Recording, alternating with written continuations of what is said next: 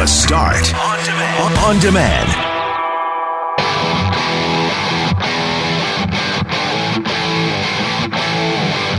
Here's the headline from China. China limits children to no more than three hours of video games a week. This is a change that is taking effect, and it got us thinking about a lot of things today, including our eyesight. Is the increased screen time that has likely occurred over the last 18 months hurting our eyes? And it also had us looking back to times when we were kids when our parents would toss us outside to get some fresh air. Meanwhile, it's International Overdose Awareness Day, so we spoke to the Aurora Recovery Center to find out what are the latest concerns in Manitoba. And it's massive disappointment, courtesy of McDonald's. I'm Brett McGarry alongside Greg Mackling, who's on vacation, and Lauren McNabb. We are Mackling, McGarry, and McNabb. And this is the Tuesday, August 31st podcast for the start.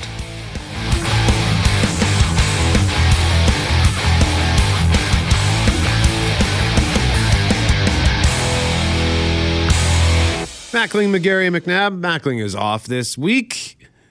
Lauren, uh, yesterday we both talked about how we came in happy, you know, pep in our step. The Bombers won on Sunday night. I came in yesterday off like three hours sleep, but it didn't matter. Guns blazing. I was hyper focused, in a great mood. And uh, it's funny how quickly things can get derailed because I came in today after having been warned yesterday uh, by our engineer, Sarah, uh, and this is in no way a criticism of our engineers, John, Mike, and Sarah. They do such tremendous work. We would we would be lost without them. But she warned me yesterday. She's been working on my computer. Uh, she replaced it a couple of months ago, and it's had gremlins. So she's been tinkering with it and told me she had to change something. But it might be wonky. She warned me it might be wonky tomorrow, and sure enough, it's it's wonky. Um, almost everything's working, but there's one crucial thing that is not working. So I had to move. I had to relocate to a different spot. Oh, are you in a different seat or like a fully different like space? I'm in uh, just a different seat in the studio. It's uh, funny how we can't even say whose seat you're sitting in because we never have all sat there together. Like, are you in my seat, Greg's seat? Doesn't matter. We've never sat there together. Know. We sat here in training, and that's it. Um, like in theory, you're in Greg's in, seat. Is my guess. Uh, Richards.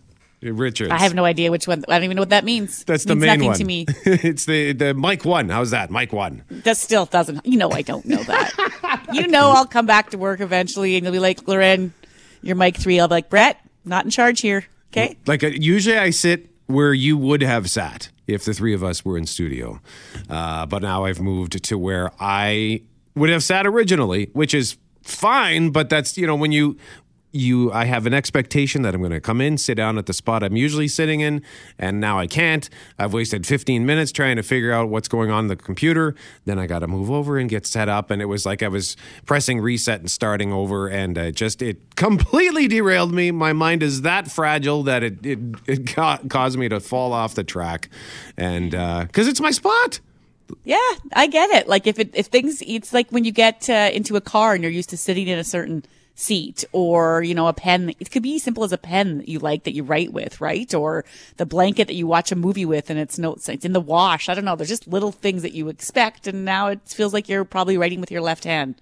That's right. Yeah, when the pen, when the pen, whenever the pen dies, that's always kind of a sad moment. yeah, because you got you get used to this pen that you've been using for you know I don't know a couple of months, six months, a year, and then it finally goes. Like the uh, last week, I couldn't. There was a early last week. I think it was on Monday. I couldn't find my pen. I thought somebody had taken it. Uh, it looked like somebody had used it. It was just they, it was hiding in this weird random spot uh, on our in our studio here, and I couldn't find it. But yeah, I was completely derailed for. Oh, you're that while. guy. Yeah. Like you know which pen is yours, then you're pacing for your pen. I'm gonna take your pen the first day I'm in there. well, you said you, you, told us recently that you're that you you take. I'm the pens. thief. I'm the office thief. I am looking around right now for a pen. I just had to. The kids and I just labeled all their school supplies a few days ago, and you have to like when they're little label every single one individually, um, like every pencil, crayon, every marker, every every pencil. Like so, it's hundreds of labels. And I was thinking, I wonder if people in the office ever consider doing this. And like, then you could be like, it says right here, Brett M. Lauren. This is clearly my pen. I don't, oh, I didn't see that. Really? It's bedazzled and it's sparkling. You missed that label? I did. Well, I would I would imagine the bedazzled would just make it more attractive I'd to be have to take it. I de- does this pen do something special? What's why has it got special little diamond bedazzlers on there? Uh, but do you do you have a a spot at home? Like, do you have a, a spot on the couch or a chair where it's like that's my spot? Get out. Yeah, and it's actually everyone's spot, so it's impossible to snag. Like you have to get there first because the one of the the main couch upstairs uh, has kind of a longer section on one of the seats. You know, like it kicks out a bit, like a kind of like an ot- ottoman that's been attached to it. You know how the couch is almost like a sectional, but it's not. It's sort of just a bigger end. I have a hard time explaining this, but everyone can stretch out on there, and so if you get up to go watch TV in the morning or put the news on at night or a movie, that's the spot for everybody. And so if you come around the corner, like, let's uh, watch a movie together and someone's already there, you try to like squeeze your, I'm just going to squeeze in here, just see if I can fit in. And you're annoyed because you can't watch TV the same then. And then you feel like your head's all at a different angle and you're looking at it wrong. You're like, ah, this is not working for me. And, and even at the pub, I've got a spot. Like it, when we when it reopened and we had to be physically distanced while we were sitting at the bar, I sat in the middle, and my friend who comes every Friday sat at the end. Uh, we don't have to do that anymore, but we still sit in those same spots, even if there's no one else there. And uh, a couple of weeks ago, we were joined by uh, Greg showed up and Gabby showed up, and then Greg says, "Oh well, Brett's just going to slide down," and I said, "No, I'm not. I'm not leaving my spot. You you can slide down if you want, but I'm staying right here, dude." so if you have a story about your spot, feel free to weigh in on that at 204 780 6868. Also, we got to men- mention that uh, we got the email this morning from the Farmer's Almanac.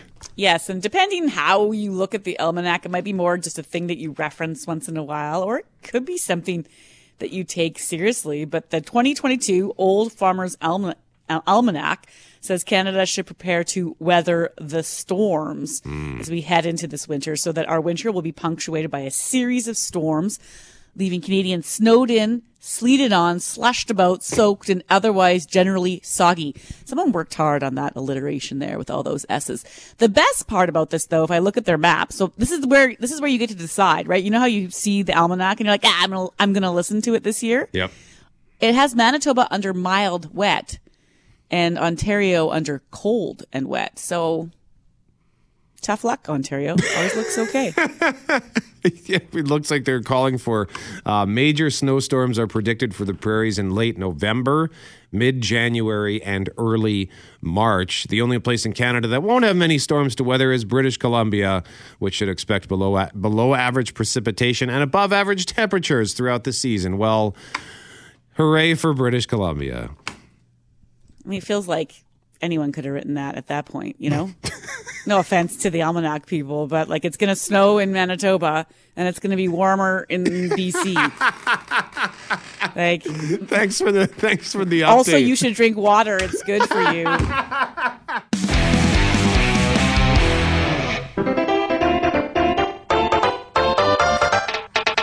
McGarry and McNabb Mackling is off this week, and this is the music from Super Mario Kart. And I'm playing video game music because, Lauren, this is a headline that will likely send fear into the hearts of kids all over the world. I have to tell you, after I read it, my kids are on the way to hockey, and I phoned them in the car with their dad to tell them about this one, just to say, you know what, this this could come to a country near you. But here's the headline at globalnews.ca: China is limiting children to no more than three hours of video games per week. Wow. So China already had a rule in place. I didn't actually know this that restricted online video gaming to 90 minutes per day and three hours on a holiday.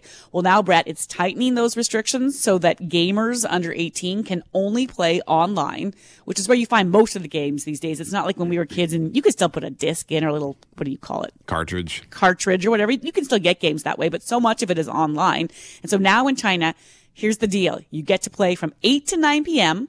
Friday, Saturday, Sunday night. So that's a maximum of one hour a night for three nights. So this is coming from China's state-run media and Chinese officials say they made the decision amid growing concern over video game addiction among teens. According to reports, parents and children will not be the ones who face punishment for breaking the rules. Instead, China will require all video game companies that operate in the country to set up real name verification players so that children can't break the rules by using fake accounts.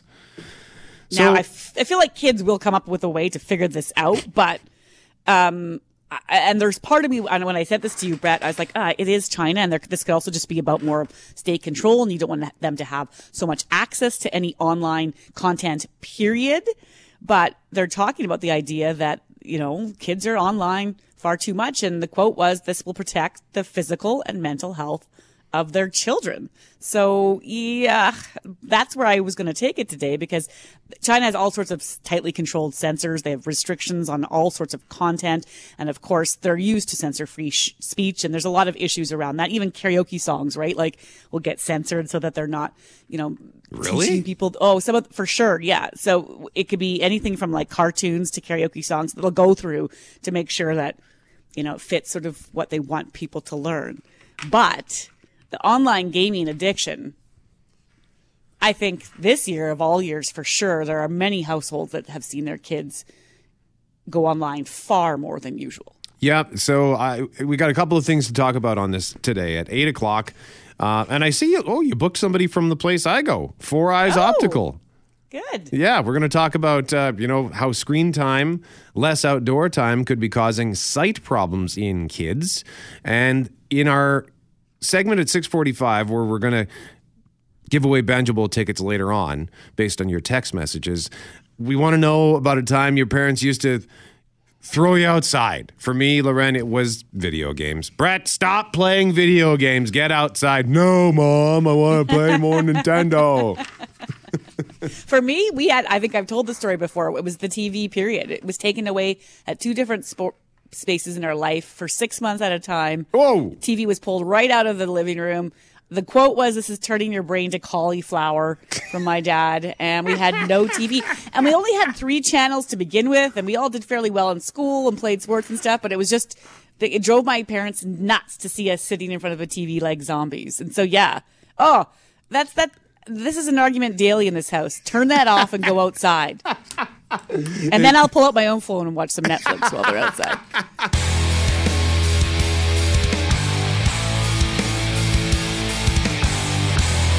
Starting September 3rd, there will be quite a list of things that unvaccinated people in Manitoba won't be able to do. The province's top doctor says it's not punishment, but rather the only safe way to move forward. That's Dr. Brent Roussin. Dr. Joss Reimer, meanwhile, with the vaccine task force, is continuing to try to share the message on how the vaccine can help. amongst those who are infected after uh, being vaccinated, they're uh, experiencing much lower um, risk of severe outcomes.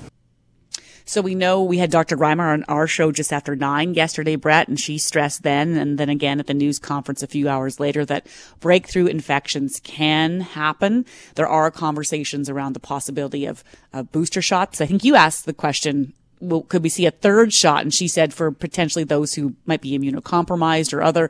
Um, but she also said that vaccinated people who contract the virus are still much likely, less likely to spread it to others and less likely to have severe outcomes. And so while there were thousands who were quick to decide, make that vaccine choice this year, others have been waiting on that decision. Global's Abigail Turner went out and spoke to one man who's trying to lead the way for his family. He's been unsure until now. Ramon Young decided Monday would be the day he would get his COVID 19 vaccine. There's a lot of opinions uh, with the different people, right? Some people say the vaccine is, uh, good, some people say vaccine is not not as helpful. But for my own opinion, I did decide that yes, vaccine is helpful for the public health. Young is the first person in his family to get the vaccine and says they've been waiting to see if there's any adverse side effects from it before making a decision. I do read some articles and some uh, ask some friends how you feel about your uh, vaccinated.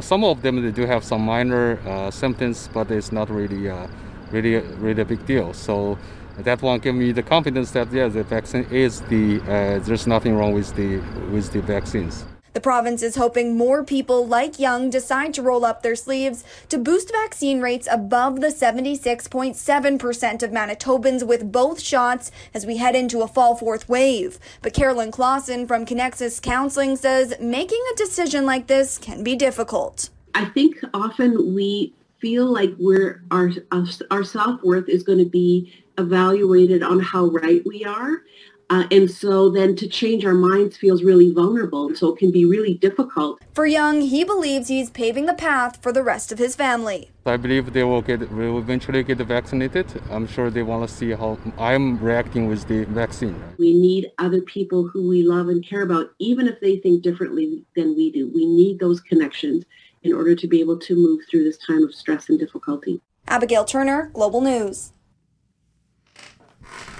So there's lots of people who are, you know, I, I'm, I'm curious now if anything that was announced last week, last Friday, Brett will have people, you know, putting up their hand or making those appointments this week. It, you know, there's some talk that this is the way to encourage people by making this list of things you can't do that might encourage more people to get the vaccine. And there are those in some communities that will say that it's doing the opposite. It's actually making them, um, double down for lack of a better term. And so I, would like, I, I'm, I'll be curious to see the numbers at the end of this week when it comes to the number of vaccines that were handed out from last Friday when that announcement is made to this Friday when those restrictions go into effect. Because I think that if that's the point, then we want to see some sort of change on those numbers. Yeah, I know on Saturday I was at Safeway Saturday evening, and there was a young guy who was sitting outside the pharmacy, and he was sitting there with a clipboard, so it looked like he was filling out his form to get his vaccine. So we're seeing uh, some people being motivated by that, I'm sure. And in listening to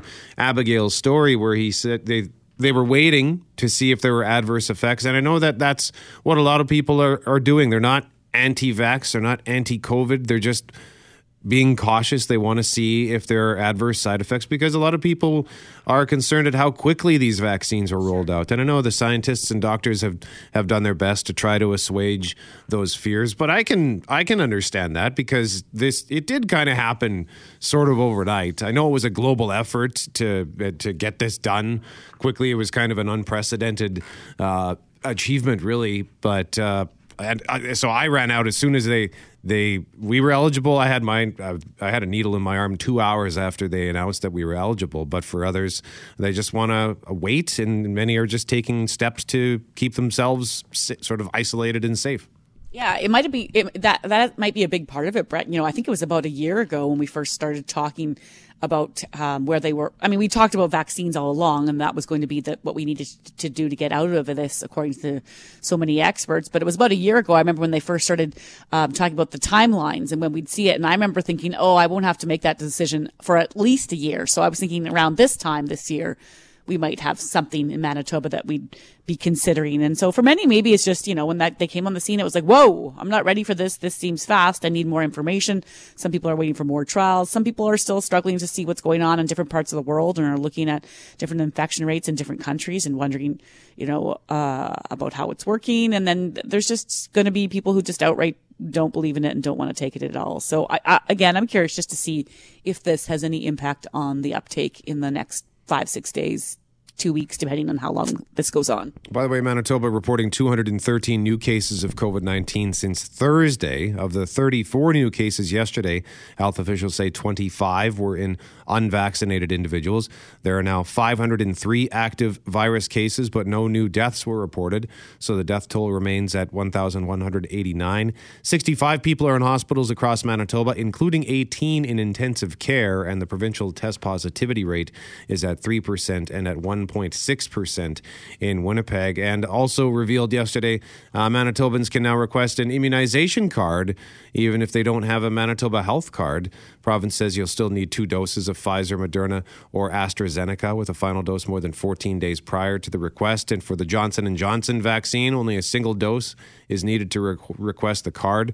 So anybody who got a shot outside the province would also need to submit proof to public health. And uh, also a reminder, yesterday was the last day for appointments at the Leila Super Site, but the RBC Convention Center remains open. But that's good news that uh, those without a health card can uh, at least get an immunization card now.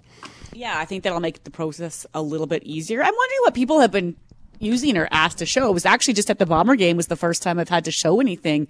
And it was the code they wanted to see, right? Yeah. I haven't uh, flashed that card anywhere. So it depends if you don't have a phone, right? You need that card. And if you don't, if you're not comfortable with the apps, I have to tell you, I was in a full like, I'm too old for this panic trying to load up tickets on my Apple wallet and then like my QR code. And I was just sweating, like just, and then I get there and she says, I just need to see some ID. And I was like, oh my God.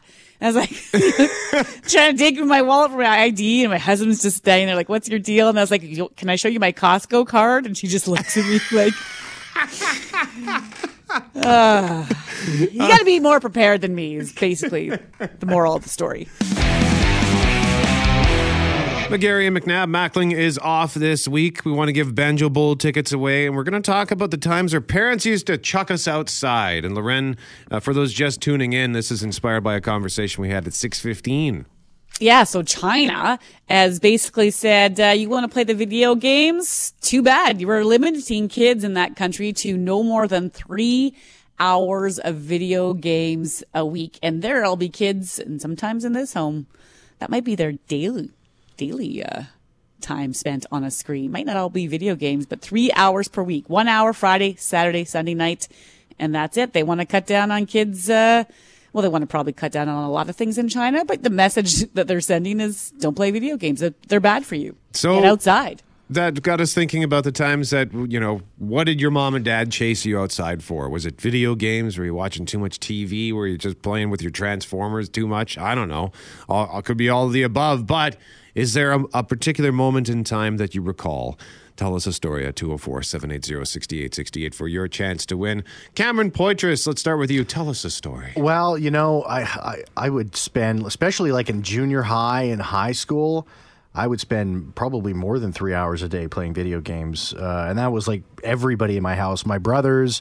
Uh, my two brothers, absolutely. But I, I always had like a time where I'm like, okay, I've had enough. And I've had this since I've been a kid, where I'd be like, all right, I played four hours. I'm I'm starting to be- become bored of this. I'm starting to become exhausted of this. I can I can put it away and and do something else. Not the case for a lot of my friends who could play for 14, 15, 16 hours. Some of them still do this to this day and close to 30 years old. Um, one, one in particular, a friend of mine, his brother had a friend over and they were in the basement. And I think it was about, they were, it was like, it was 24 hours, over 24 hours straight playing. And he, his dad, rightfully so, I'm totally on his dad's side, lost it. He went in there and uh, sm- smashed the computer because he just he, he had enough of it. It was it was like week it was a week on end of these twenty four hour marathons, uh, a couple hours sleep, and he just had enough. And I'm he was right to do it. Wow. Dad, Yeah, smash. it was it was it got to the point of insanity. Okay. Yeah, that's a long time to play video games. I, I don't think I could do that. No, I don't know how people do that. Like it's mind numbing, but but I, I still love to play video games. I still do. Mr. Braun. Yeah, I never did a 24 hour marathon, but I did a couple of all nighters uh, playing Contra in the original NES when we were Yes. grade five or six, that sort of thing. And yeah, my parents, of course, they'd kick you out after if you watch TV for a couple hours. They're like, turn it off, go outside, do something fun. Uh, I had a buddy though who's they didn't have a remote for their TV, so. Uh, as as soon as the school year ended, his mom would just take the knobs off the TV and hide them, and and just leave them off until September. Like you're like summertime, go outside, no TV. And uh, and my girlfriend actually, you know, in the more modern age, they do have remotes and of course video game controllers, and we'll go out on a date night or whatever, and her purse will just be, you know. Bulking out, and I was like, "What do you got in there?" And she's like, "All the remotes and the video game controllers." Wow. And TVs Yeah. don't even have buttons anymore. Everyone, like, they don't, I can't find a button on a TV anymore.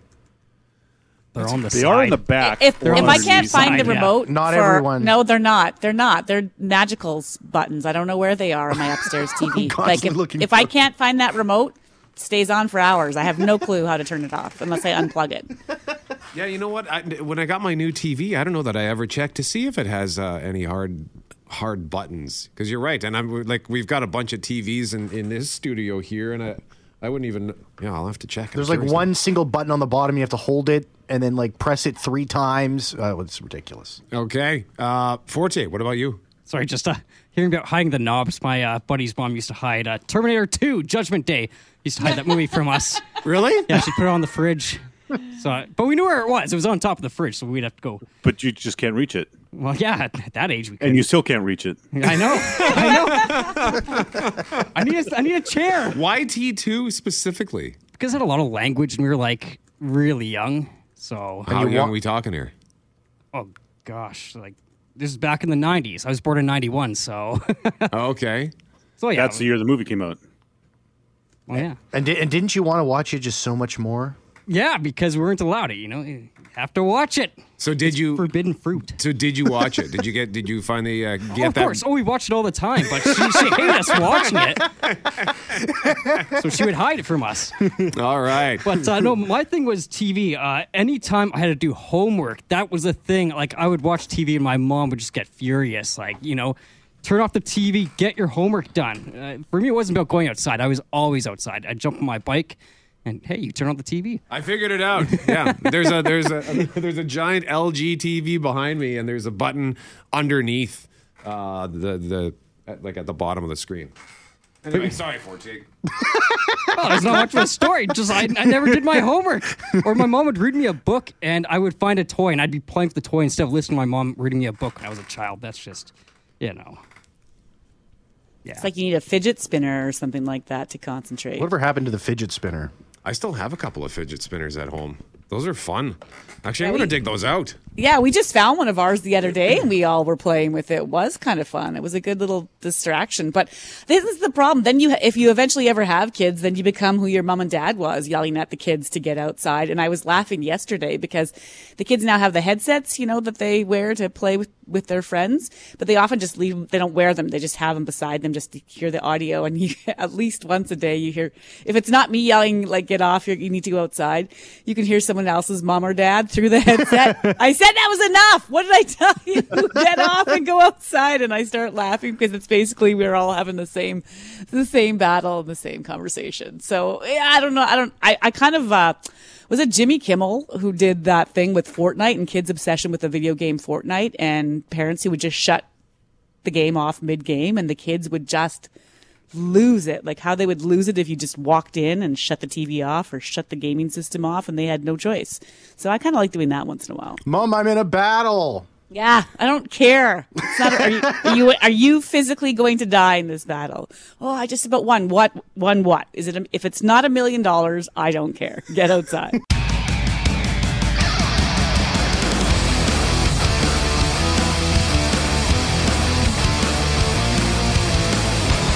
McGarry and McNabb Mackling is on holidays. We're asking you to tell us a, tell us about what your parents used to throw you outside for. Like, what were you doing? We were talking about video games earlier. How China is going to be limiting online gaming to three hours a week, one hour a day on Fridays, Saturdays, and Sundays. And uh, like I remember, Lauren. For me, it was used to be i guess playing with my toys and then i'd be watching tv too much and then eventually it became video games. And uh, one moment in particular it was a hot hot summer day and i had gone to addie's video in Transcona. I believe it was on Regent. I can't quite remember now, but I'm pretty sure it was on Regent Avenue, uh, like between Bond and Day, um, I think. And uh, I rented this game for Nintendo called Blaster Master. And by no means was it a classic, but it had cool graphics. And I just remember playing that for hours and uh, my mom yelling at me, Get outside. It's a beautiful day. It's too hot. I just want I just want to play my game. Uh, and I imagine this is, uh, as you pointed out, like parents, we grow up to become our parents, and now you're yelling at your kids to get outside. outside, get some fresh air. Have you been outside at all today? Like I say that all the time when I get off air, and they're like, "It's ten o'clock. We just woke up." I'm like, "Well, get outside." But James also had another good one, which is uh, maybe something many of our listeners can relate to. He texted to say that being a teen in the '70s, I would spend hours in the rec room or my room listening to my albums or making mix making mixtapes for me and my friend. I can still hear my parents, especially my dad, yelling at me to turn it down or turn it off and get outside. the mixtape. Oh, that would, that was time consuming. That was a chore. It- but it, it was it was a meaningful task, James. Ah. Good for you. I always I loved making mixtapes because once it was complete, it felt like such an achievement. But it's funny how we as kids would resist those calls to get outside, and then once you get outside, you feel instantly better. And I Oh. still find that if I'm sitting in my apartment for hours on end watching TV, I'm like I should get outside for a second. To go sit outside in the balcony, within five minutes, I feel like a new person. Oh, absolutely. And they do too. They and then they're gone for hours, right? Like once they're once they go, I don't see them for a long time, but sometimes getting them out there, and myself included, is a chore. It's like there's like a force field that if I touch it and open the door, I'll get blasted.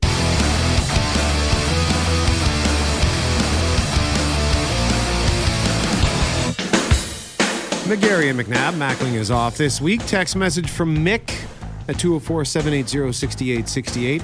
Happy 46th CKND, aka Global Winnipeg. Mick says, I remember the day well, Sunday of the Labor Day weekend, with the sign on preceding the 1975 Jerry Lewis telethon. KCND Pembina signed off the following evening. Wow, much has changed in 46 years. Wish your TV colleagues a happy anniversary. Good memory from Mick. I think he sent us this uh, text like this last year as well. Yeah, 46 years old CKND or Global is. You should run down the hallway and get them some cake, or just sing them this uh, terrible, terrible song Unskinny Bop. Worst thing they ever put out. Oh, really? Yeah, just terrible. Did, Forte, did you know this? That Lauren does not hey, like Unskinny Mackling Bop? loves this song. Mackling loves the song. You know, He I actually it. didn't mind it, and then they they were at the Grammys one year, and they had background singers that were like bop bop bop bop, like too like choiry, and I was done after that. See, I'm not old enough to know that. Oh, yeah, you're so old, Lauren. You're so young. you got that right.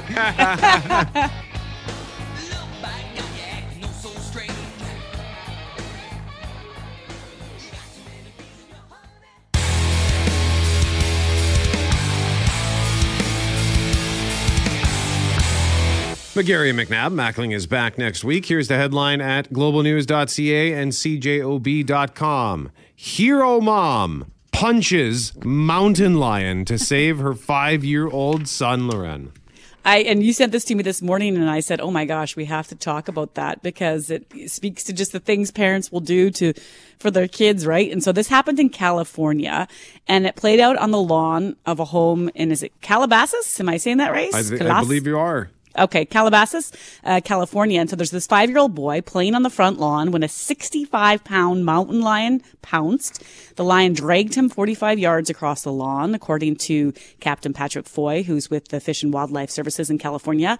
The lion might have killed the boy, but I guess the mom heard this commotion, came charging out of the house, according to this officer, and started punching and striking the mountain lion with her bare hands to get the lion off of her son. And so they went on to describe this woman as a true hero who absolutely saved her son's life because he was taken to hospital, Brett, with injuries. Yeah, he had Uh, uh, injuries to his head, to his torso, and uh, they also informed authorities about the attack. And a wildlife officer immediately went to the home and found this mountain lion crouching in some bushes outside. So uh, they, they, they, the warden figures it was likely the attacking uh, lion, and to protect safety, they shot and killed it on site. Uh, this, um, like, you know, I, I, we don't have, I don't think we have anything. We have bobcats, I know, in Manitoba. I'm not sure if that's similar to a mountain lion. And someone's surely going to text me shortly to tell me how I don't know my lions from my bobcats. But in any event, um, as if, you know, I've been for hikes before and you've thought to yourself, what would you do if a certain like bear or other approach and how you try to safely get out of there. And then what do you do if something's aggressive, right? And so this mom, kudos to her.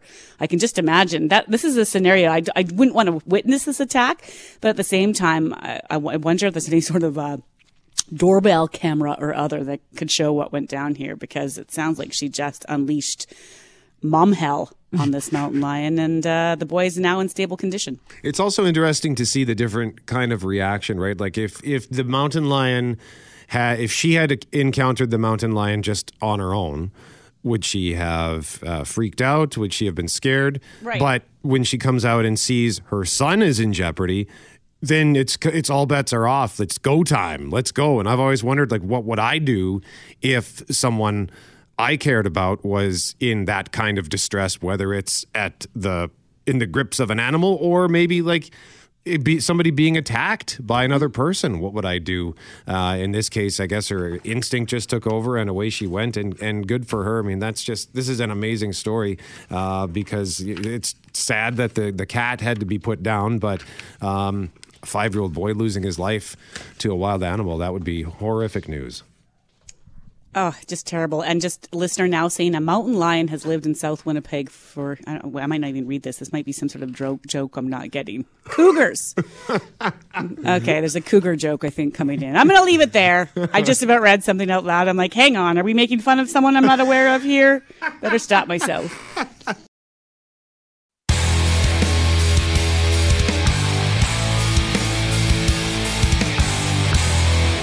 McGarry and McNabb Mackling is back next week. We're going to talk about eyesight in a moment, but we told you the story of the hero mom who punched a cougar to save her five year old son in California. And Lauren, you were wondering, do we have mountain lions? Do we have cougars in Manitoba? And we did get one joke about cougars, but uh, we had a whole bunch of text messages here. One listener says, We have lots of mountain lions in Manitoba, some in Birds Hill. I said, For real? And this listener says, Absolutely. More than 200 from North Dakota to north of Pinawa, Carman to Lake of the Woods. Uh, Matt says, There actually are cougars in Manitoba, not just at the Palomino or the Silver Spike Saloon, like actual big cats. Uh, another listener says, There's been a cougar spotted in Stonewall pretty recently, and I believe in Stony Mountain even this morning. And uh, Lewis says, I live out in the Riverton area. We had a mountain lion come across our yard last fall Oh. and multiple confirmed sightings throughout September last year. Tommy saying between Portage La Prairie and Oakville. So, wow. So I just didn't know that that was an interchangeable word, like mountain lion with cougar, or apparently puma or pa- panther, so that you can. Is it the same? That's is my question. Are they exactly the same, Okay. or are we just kind of, kind of putting them, lumping them all into the same big cat category? Big cat. It's a big cat. All right, but hey, thanks for weighing in. We appreciate it uh, when you guys uh, chime in with those bits because uh, you know we like to learn when we come into our to do our job. like I said, I didn't know. Yeah, and we got we got, you, you wondered how big is a bobcat compared to a mountain lion, and someone sent a size comparison on that as well. It looks like the mountain lion is about twice as big as a bobcat. So, wrong. Basically, everyone's you're wrong on all fronts, Lauren. You do not know your cats. Question of the day at cjob.com for Credit Aid. Helping Manitobans get out of debt since 1992. Visit creditaid.ca. Call 204 987 6890. Question is Has screen time gone up in your household? And your options are yes, more TV, yes, video games, yes, computer slash cell phone, yes, all of the above, or no, I go outside more. What's your answer? Uh, for me, it would be more. It would be more t. Actually, a combo: more TV or uh, computer slash phone. Yeah, 'Cause I don't. Uh, I don't play video games anymore. No, no. In our house, it would be all of the above just because the kids in video games. But of course, a lot of us have admitted to spending more time, Brad, on screens during this pandemic, probably before the pandemic as well. We've talked about screen time a ton. And some studies have now shown that that could be contributing to a rise in children diagnosed with nearsightedness. So we wanted to find out if this is actually happening. And Elisa Boroditsky is a partner with Four Eyes Optical and Transcona Optical and joins this, us this morning. Hi, Elisa. Hi, thanks for having me. Well, thanks for taking the time. First, just so I have this right, nearsightedness is when I can see stuff close to me but not far away. Is that right? Yeah, exactly. So, Okay, good. And, and are you seeing more of this?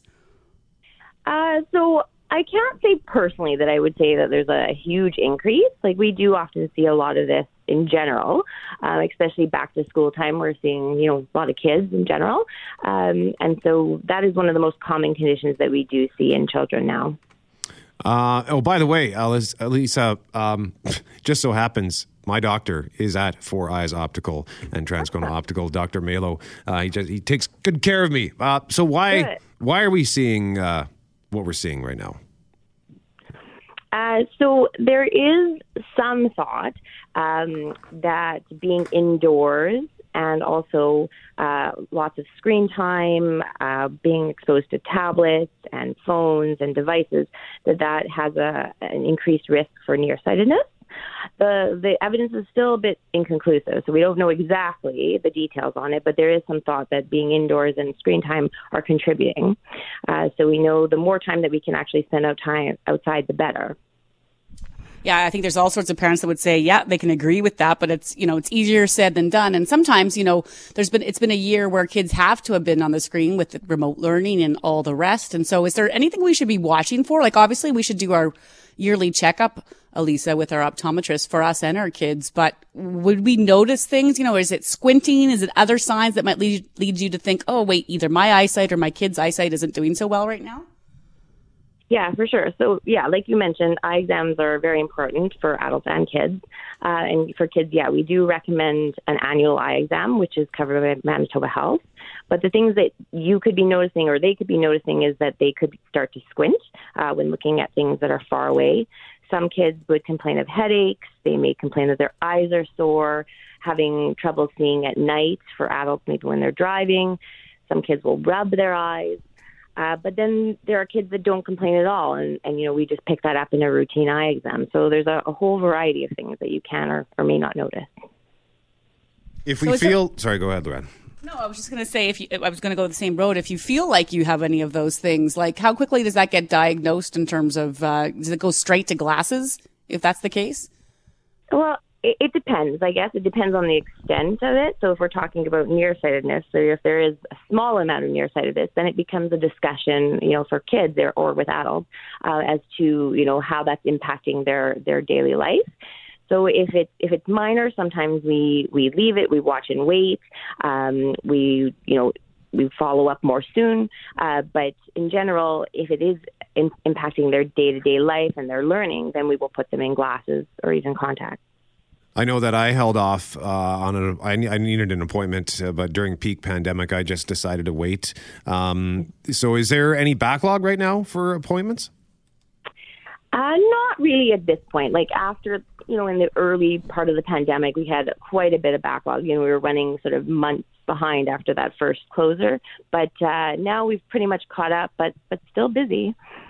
If we, um, we're not sure yet from the sounds of it, you know, there's been different studies that have talked about screen time contributing to myopia or, or nearsightedness. And I know you were saying, you know, they're, they're still working on that body of evidence, but is there a general trend? If we don't know the cause, is there a general trend overall to just see more of this, Elisa, in eyes of kids or adults? Yeah, for sure. So right now, I think the thought is that about 30% of the Canadian population is nearsighted. Uh, and then there's sort of this expected that 50% of the world will be nearsighted by 2050. So uh, there really is this huge trend towards this. And um, genetics play a big part in it because we know that if you do have a parent that is, is myopic or nearsighted, that your risk goes up by 30%, or there's a 33% chance, sorry, of, of having nearsightedness. And if both parents are, then there's a 50% chance. So we're seeing these numbers go up and up. And then with uh, the potential increase due to indoor time and screen time and you know reading, uh, that risk is going to go up even more. Elisa Boroditsky, a partner with Four Eyes Optical, which is on Corydon, and Transcona Optical on Regent. Thank you very much uh, for joining us, Elisa. We appreciate your time. Thank you. Thank you.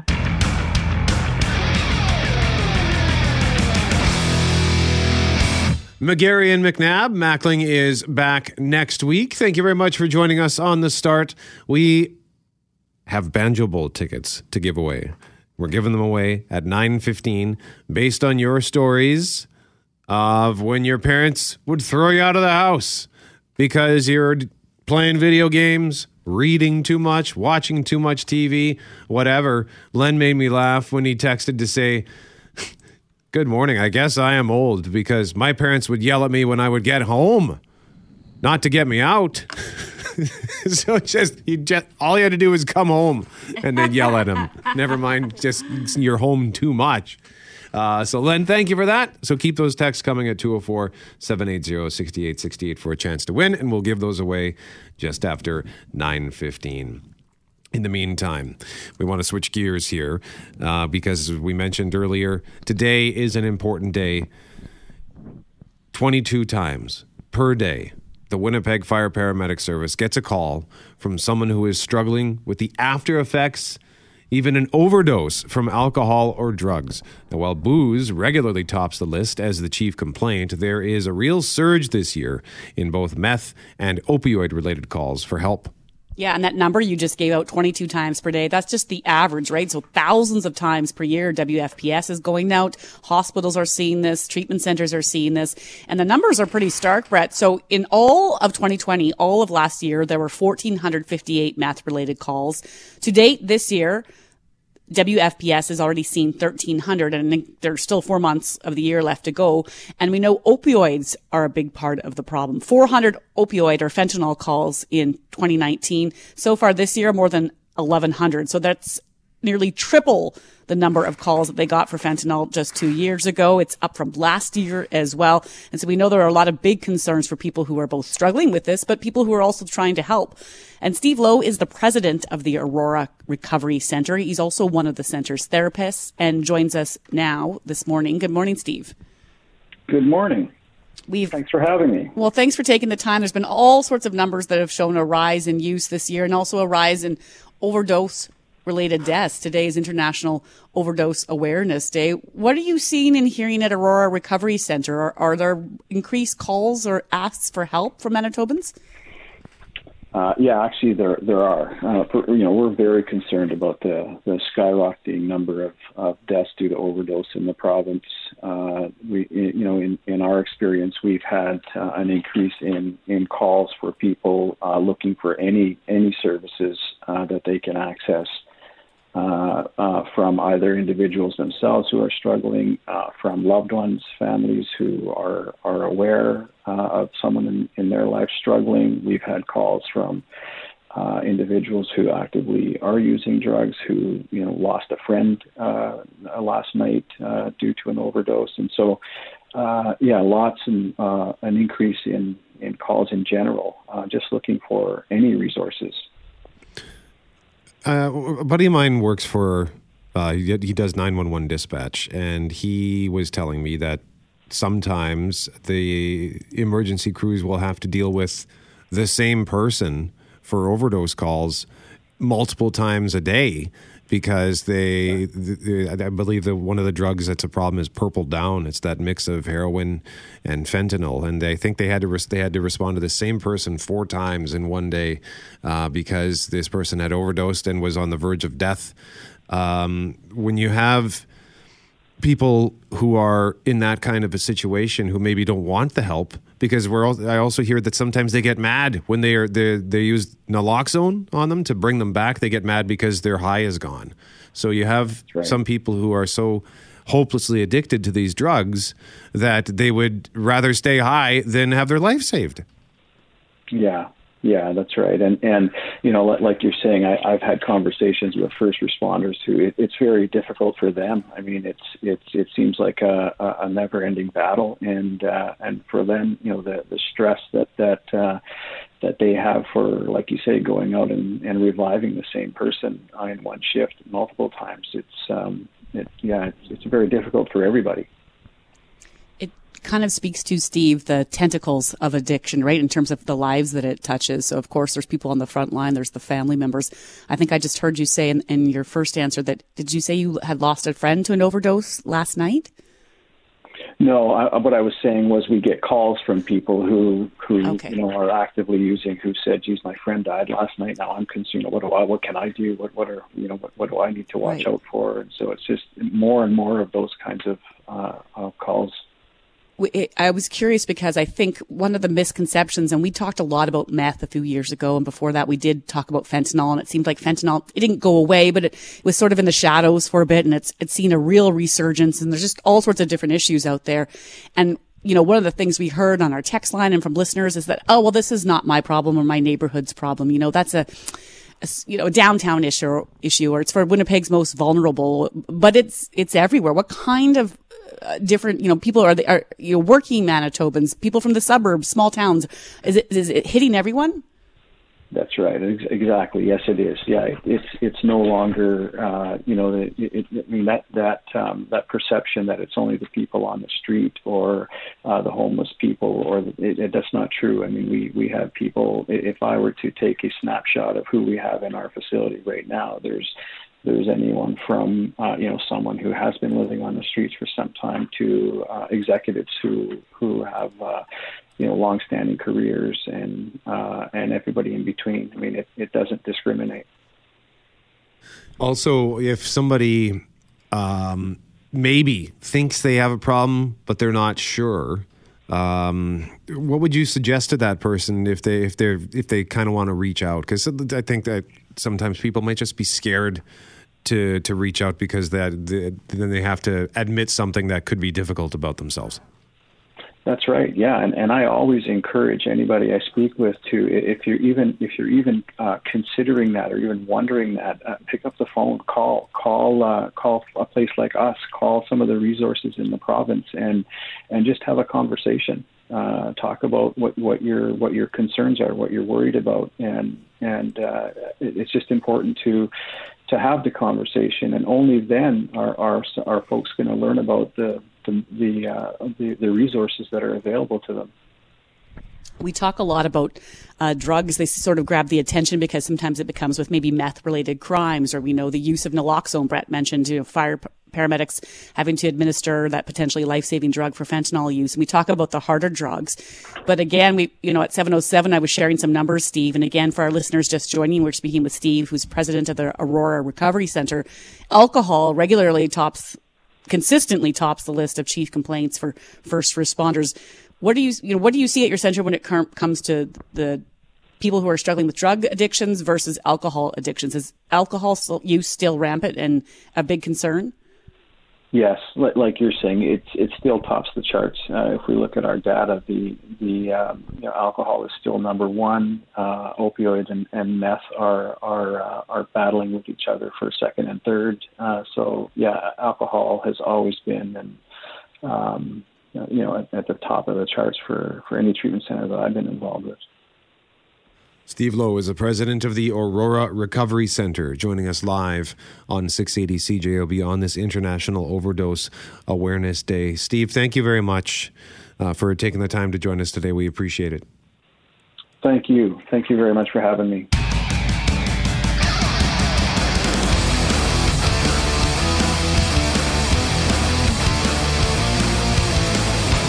So I, I learned of something last week as it pertains to McDonald's, and it's led to ultimate disappointment for me, Lauren. now, I will say I will commend. This is kind of a masterstroke of marketing here, um, because I'm so many people were talking about McDonald's over the last couple of days. Like, for example, here's a tweet from someone I know who says, It better be pizza and it better be full of the 1990s preservatives we know and love. because on uh, Friday, McDonald's Canada send out this mysterious tweet in all caps saying, The thing you have been asking for arrives. August 31st, and even their their cover photo on Twitter was just the date. Well, they have at I think it was 5:15 this morning. They send out this headline: McDonald's Canada brings the heat north of the border with the introduction of spicy chicken McNuggets. I don't know. I didn't even know that was a thing. I certainly wasn't asking for that. I'm Yeah. very disappointed. I was I was hoping. I know a lot of people were hoping for the pizza. Yeah. Some were hoping for McRib, and not chicken McNuggets that are spicy. No, I can spice my nuggets up myself. Thank you very much with some dip. So no, I need that pizza. I wanted that sweet combo from the 80s. Brandon, Manitoba had the pizza and, uh, you'd get that pizza, little mini pizza and some fries. And there's nothing good about either of those things for you. And they were delicious together. So you sent that out and I thought, what? It's, it's like, it's like us doing a concert announcement, Brett, like at nine o'clock, the band that's finally reuniting and everyone's like, oh my God, like, like REM or even Destiny's Child, or you're like thinking of all these things, and then we're like, mm, drum roll, it's Hanson.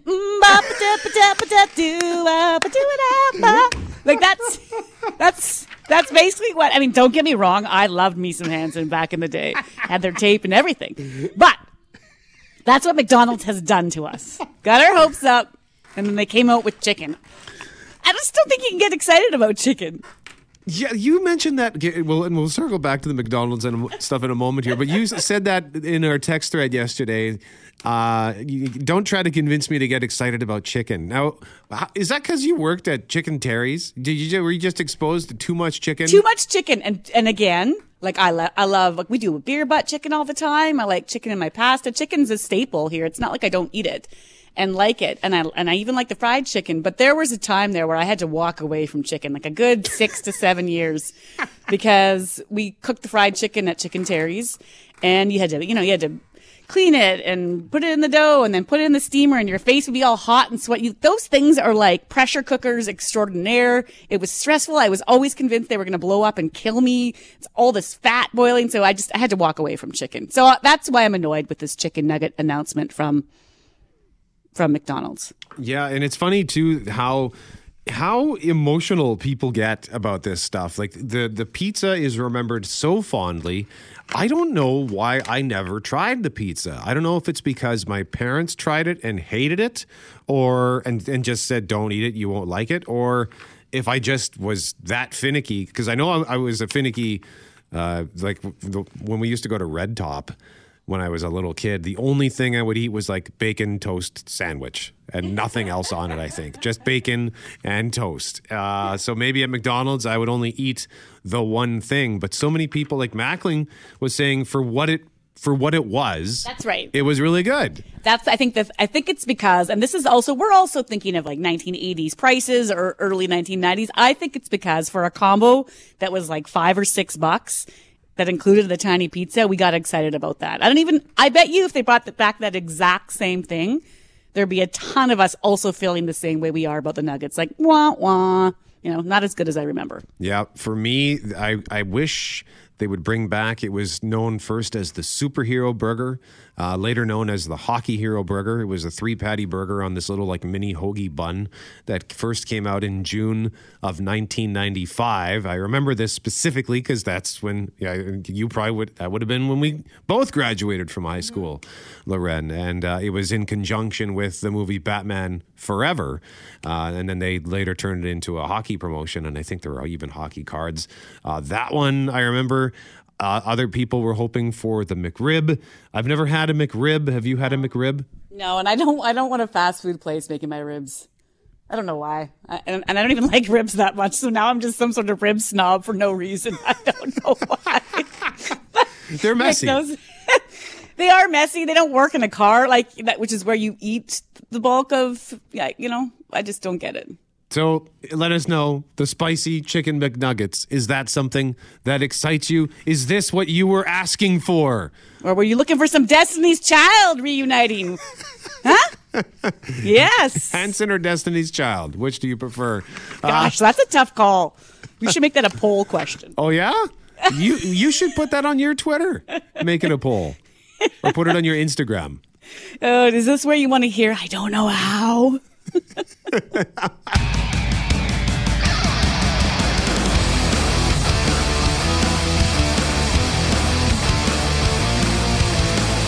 I want to be better, Brett. I really do, but Hey, it's a lot. We don't. There are a lot of balls not. in the air. he he yells it in my ear.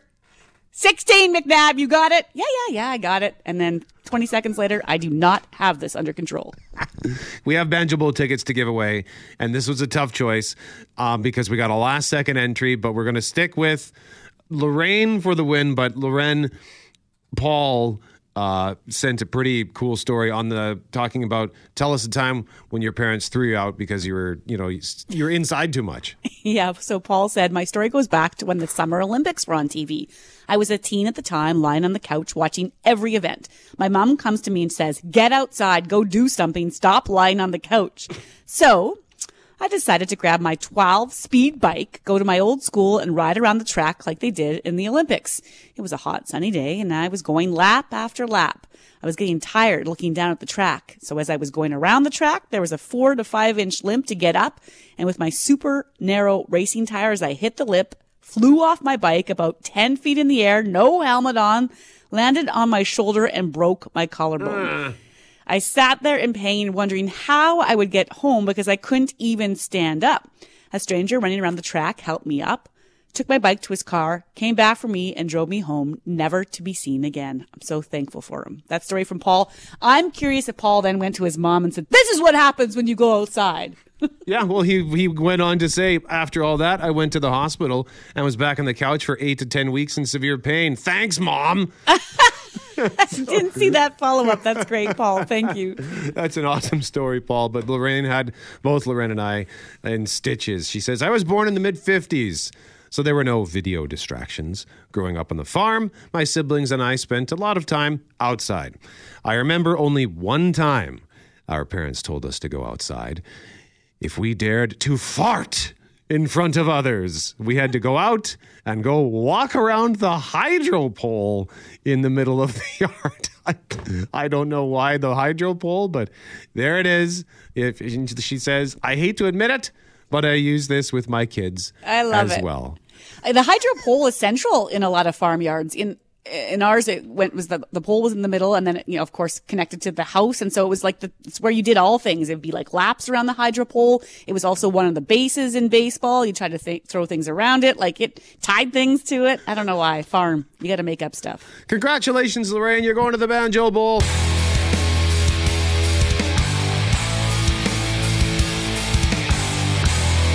McGarry and McNabb. Mackling is back next week. Lauren uh, went to visit my dad a couple of days ago, and he says, Did I hear correctly? Lauren reads four or five books in a weekend? Yeah, uh, sort of. He heard sort of. I mean, he heard, that's what I said because I had just returned from a weekend at the lake in the rain. So if everything lines up, you know, there's a three hour drive each way. So that's a book each way sometimes or a half a book depending on, you know, the length. And then if it's rainy, you got more time, less, less, less pressure to, to do things. And so, yeah, I can read that many. It depends on the book, and I do speed read some of them. So they're and some of them are just nonsense. But sure, I, that's that sometimes happens on a weekend. Well, we've got a new book for you to read, Lauren. Here is the official description. From the author of the Scotiabank Giller Prize winning The Bishop's Man comes a powerful new novel about lies, betrayal, and the delusions we cling to. No one is more dangerous to us than our own lovers and friends. The Winter Wives is a thrilling new psychological drama that weaves together threads of crime, disability, and dementia into a tale of unrequited love and delusion. Amazing description, and the author behind it is Linden MacIntyre, best-selling, multiple award-winning author, and of course, many will remember his career in broadcast journalism, as Linden spent 24 years as the co-host of The Fifth Estate, which won 10 Gemini Awards for his work. Linden joins us now. Good morning. Good morning. That's a lot of stuff you've just been talking about there. we got a lot of stuff in there, Linden, and, and we do want to talk about your book, of course, but I have to ask, you retired from journalism years ago, or a few years ago, rather, and with all the talk, uh, you know, U.S. selection up here in Canada of fake news over the past few years, I'm, I'm curious if you actually still miss being a journalist. I, I miss the I miss the storytelling. I miss a lot of the colleagues that I worked with. Uh, a lot of uh, the uh, the confusion uh, that that uh, is mostly a result of the proliferation of uh, of uh, platforms. Uh, I guess is the word that they use, and uh, and social media and all that stuff. It does create a, a very difficult environment for being for journalism, and, and you can see it happening now in, in the ongoing federal election campaign. I'm not I'm not sorry to miss that, for example, and I'm not sorry to miss the sort of the, the you know the the public reaction to everything now that is instantaneous and, and in many cases kind of vile. Uh, and I don't miss that. So uh, I'm kind of happily sheltered from all that stuff in my garret, uh, contemplating big ideas and, and writing books. And, uh, and, uh, and, and I'm pretty happy doing that. Well, and just wanted to follow up on the social media comment. So, do you think it's social media is, and this is it's maybe not so black and white here, but do you think it's a good thing or a bad thing as it pertains to journalism and the sharing of news? I'll give you a political answer. I think it's both. I think it's I think it's a good thing that people have a, a release valve for an awful lot of stuff that get, gets bottled up, and and and and becomes sort of unhealthy when it's bottled up. I think it's a uh, I think it's a, a, a, a bad thing in the sense that uh, people have uh, an instant venting mechanism for things that perhaps should be re- reconsidered. Uh, before you know it, you're dashing off an abusive, angry uh, comment on something or other. Whereas in earlier times, uh, you had to go to a lot more trouble. You had to find something to write with. You had to write it. You had to take it to the post office in some cases. Yeah, you had to, you had to go through a process that gave you lots of time to think twice. And and there's an awful lot of getting getting out there now that is just right off of the shooting from the hip, and and it has an impact. As crazy as it may seem, uh, at, at, when you look at it, it has an impact on people who who make public uh, policy decisions, people who write the news, uh, and people who sort of think a little bit. These things uh, are, are they do have a great influence that in many cases is quite unfortunate. Yeah, it can be hurtful in the end, no matter what you're writing No. about or what you're I mean, targeting, you, right? You, you obviously, uh, people in your line of work, I'm sure you get a lot of uh, uh, stuff that you'd rather not have to think about. I mean, you, you don't, especially women in, in, in the media are are, tar- are frequent targets for the most vile kind of abuse.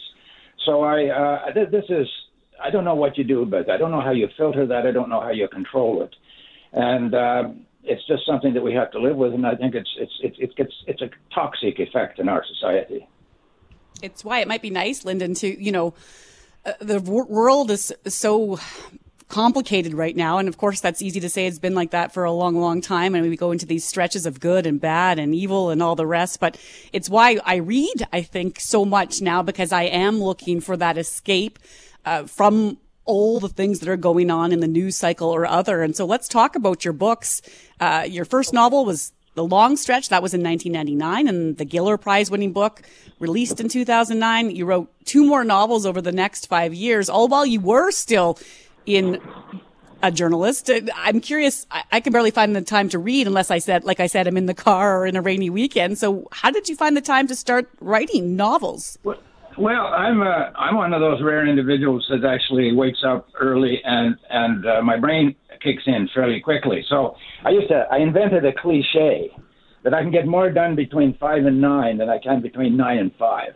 And uh, and if it wasn't for that gift, uh, I would never have written a book because you're quite right. I mean, journalism eats your soul and it eats your time, and it keeps you on the run. Especially TV journalism, where you where I had to travel an awful lot fortunately, I can I can write on an on an airplane in the backseat of a car. I can write in a hotel room. I can do it you know wherever, and I can do it early, very early in the morning, and and that has enabled me. It, it's interesting. You know, I often tell people who want to write books, don't think about writing a book. Think about a page. I want to sit down in the morning. I'm not going to tell myself, "Hey, man, you're you're working on a book here." I want to try and get a page written, and if you do that 400 times, you got a book. But the minute you start you look you look at it's like the the old poem about the centipede. The minute you, you start the centipede starts figuring out how do I use all these legs, how do they work, he stops. He he can't move. So the minute I start thinking I've got this big book project, oh my God, uh, I, I I'm paralyzed. So uh, that, that's just one of the little se- secrets I discovered. You sit down and say, today, look, I might not, I might write one sentence, I might write a paragraph, I might write a page, and maybe some days I'll get up without having thought about it, and, and have, I'll have written ten or fifteen pages. But that's just the way the system, the, the process works. Our guest is Linden MacIntyre, award winning broadcast journalist and award winning author. And you're here today to talk about your new book, The Winter Wives. And that line in the description no one is more dangerous to us than our own lovers and friends. I got to tell you, that, that hit me kind of like a ton of bricks because that's a pretty powerful line uh, when you, especially when you start thinking about it, when you think about the people who have hurt you, nine times out of 10, they were probably really close to you. Yes, and there are people that you you thought you knew really well. A, a delusion that we often uh, get into as very young people is the notion that I know this person better than he knows himself.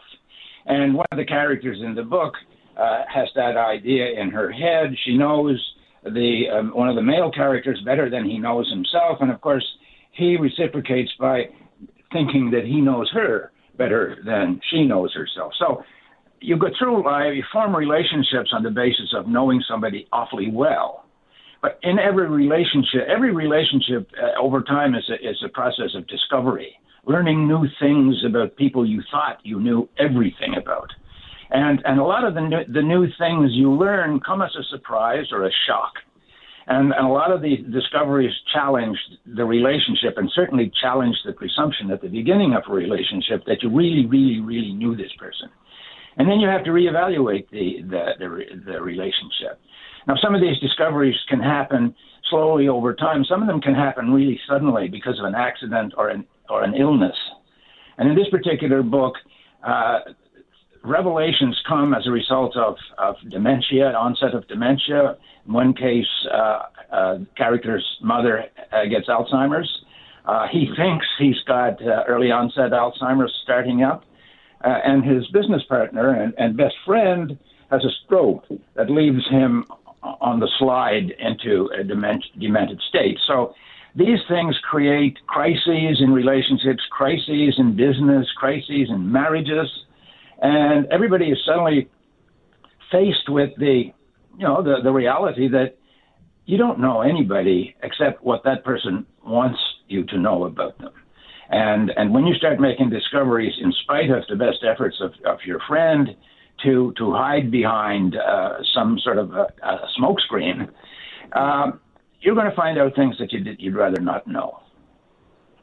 I'm curious how often you might get asked the question I'm about to ask, Linden, which is Is any of this drawn from your personal life in this novel? Well, personal, professional. I think all novels, all fiction comes from the world of reality. It, it has to, because otherwise nobody's going to be terribly. In, I mean, there's fantasy fiction, but it's it's a it's a particular genre. But most fiction comes from the world of reality, and of course, it has to come from the, the lives and, and, and experiences of, of the person who's writing it because you, you make so much stuff up, but, but, but what you're using your imagination for is to create composites uh, or to collapse a, a, a bunch of different experiences that you've either had yourself or that you're aware of into, into certain scenarios that, that uh, at, at the end of the day will add up to a, a dramatic story. But it's all, it's all, it's all factually based uh, one way or another. Uh, as a journalist, I met huge number of interesting people in a huge number of interesting situations. Uh, and uh, and I came away from journalism. Uh, even when I was in journalism, you know, we, we all know that, that that journalism is sort of the top layer of, of experience. It's, it's the top layer of what's happening, and the journalist is left with all the the subterranean layers that you carry around in your head. Some of them will make you sick. Some of them will make you crazy. Some of them will make you laugh. And some of them will, will, will, will create an itch that can only be satisfied or scratched by reprocessing the stuff in, in the form of literature or nonfiction books or whatever, or lectures or academic pursuits. Linden MacIntyre, he is the author of The Winter Wives. It's available now. Linden, thank you very much for joining us this morning. This has been a real pleasure. Oh, thanks for the chat. I enjoyed it. 947 on 680 CJOB with McGarry and McNabb. I've got the book in my hand, Lauren, so I will set this aside. I just uh, texted you to send it my way if if, uh, if I could get dibs on it. Otherwise, I'm going to order it myself. Uh, to add to the intrigue in this story, it's a fictional, but these two friends marry sisters. So there's also that twist in it. And I'm just, I'm fascinated to see where this goes. Who's the, the bigger jerk? Someone's got to be. Okay. Well, you might have to fight with Greg over this because I don't know if He's he had there. claimed on it. Yeah. So if you come get it like this week, uh, then problem solved, right? Hmm. I just feel like I should get dibs anyway, but okay, we can work on this. Hey, as far as I'm concerned, it's yours. but if Mackling has something else to say when he comes back, then you two can duke it out. I feel like he's going to text me any second now, having listened to this. So. Hey, thanks for listening to the Start Podcast. We are available on Apple Podcast, Google Podcast, wherever you find your favorite podcasts. Subscribe now and never miss an episode. And if you like what you hear, rate the show, tell us what you think And hey, even tell a friend about the podcast. Be sure to follow us on Twitter and Instagram. Greg is at GMACWPG, that's G M A C K WPG. I am at Brett McGarry, B R E T T M E G A R R Y. And Lauren on Twitter is at McNab on Global and on Instagram at McNab on CJOB. Talk soon.